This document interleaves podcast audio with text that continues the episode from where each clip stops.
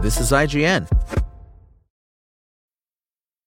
When it comes to weight loss, no two people are the same. That's why Noom builds personalized plans based on your unique psychology and biology. Take Brittany. After years of unsustainable diets, Noom helped her lose 20 pounds and keep it off. I was definitely in a yo yo cycle for years of just losing weight, gaining weight, and it was exhausting.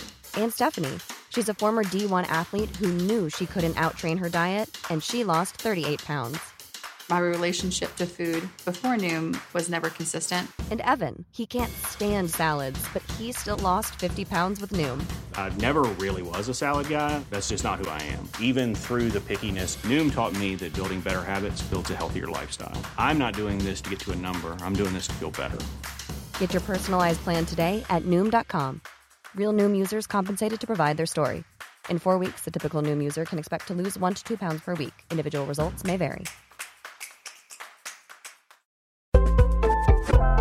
This is IGN. King Kong meets Jonny Quest in a Netflix series without any original ideas. This is your IGN review of Skull Island. Skull Island, Netflix's animated sequel to Kong Skull Island, tries to expand on the film's pulp roots by splicing in elements of Hanna-Barbera's classic kiddie adventure franchise Jonny Quest, with decidedly underwhelming results. Characters weren't the film's strong suit, and even with more time for development, the series' band of castaways still lack personality. That makes it hard to care about their fates as they face threats recycled from John Goodman and Brie Larson's 2017 encounter with a Titan, to use the vernacular of Legendary Pictures and Warner Brothers' Monsterverse. Skull Island follows Charlie, Nicholas Cantu, a dull teenage boy archetype eager to go to college so he won't have to keep tagging along with his dad, Cap, Benjamin Bratt, on his fruitless cryptid hunting excursions.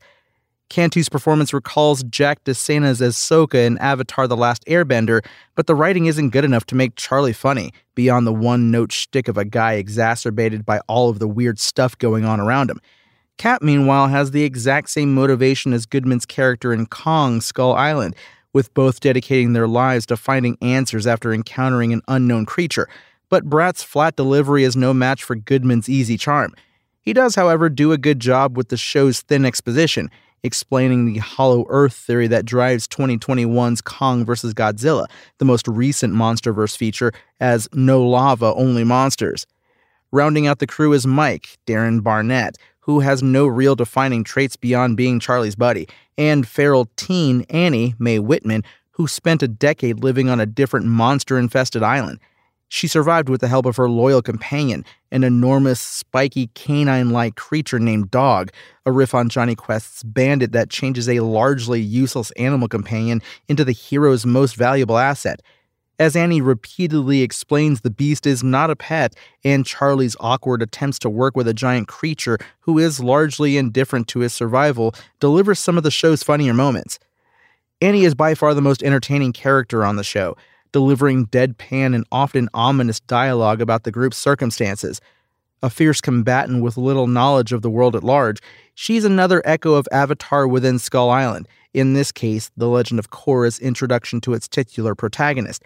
It's admirable that Skull Island seems to have taken inspiration from one of the greatest works of action animation, but it lacks the character development that made Avatar's big fights and quiet moments feel so meaningful.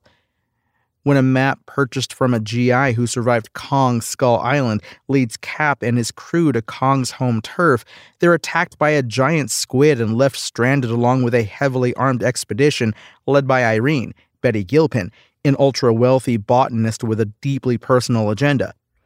The Glow in Mrs. Davis star brings some depth to Irene, particularly when she's matter of factly menacing, but the character is sunk by poor dialogue and a lack of a compelling sparring partner in Bratt.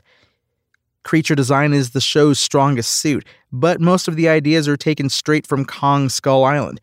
There's a skull crawler, another tree that turns out to be covered with small monsters, and a bamboo spider in place of the giant stick bug. Even the giant squid like creature that serves as the show's main antagonist is a repeat of Kong's calamari snack in the film. The beasts are well animated, and the battles feature some entertaining surprises like Charlie's failed attempts at fighting with a sword. Skull Island spends too much time trying and failing to make its human characters compelling at the expense of its creatures. And while expendable characters dying violently in the maws of giant monsters fits perfectly with the film's Vietnam movie tropes, it clashes fiercely with the show's Saturday morning cartoon vibe. It's a disappointing addition to the Monsterverse with too much padding getting in the way of the big fight everyone actually wants to see. Skull Island tries to fuse Kong Skull Island with Jonny Quest, but dull performances, weak writing, and retreads of fights from the film blunt the pulpy action. It just doesn't feel worth spending eight episodes with thin characters to get to the inevitable conclusion. Thanks for listening. My name is Tony Jackson, and for the latest updates on Skull Island and more, visit us at IGN.com. Spoken Layer. Want to learn how you can make smarter decisions with your money? Well, I've got the podcast for you. I'm Sean Pyles, and I host NerdWallet's Smart Money Podcast. Our show features our team of nerds, personal finance experts in credit cards, banking, investing, and more. And they'll help you make the most of your money while cutting through the clutter and misinformation in today's world of personal finance. You'll get clarity on strategies to help you build your wealth, invest wisely, shop for financial products, and plan for major life events. Listen to NerdWallet's Smart Money Podcast wherever you get your podcasts.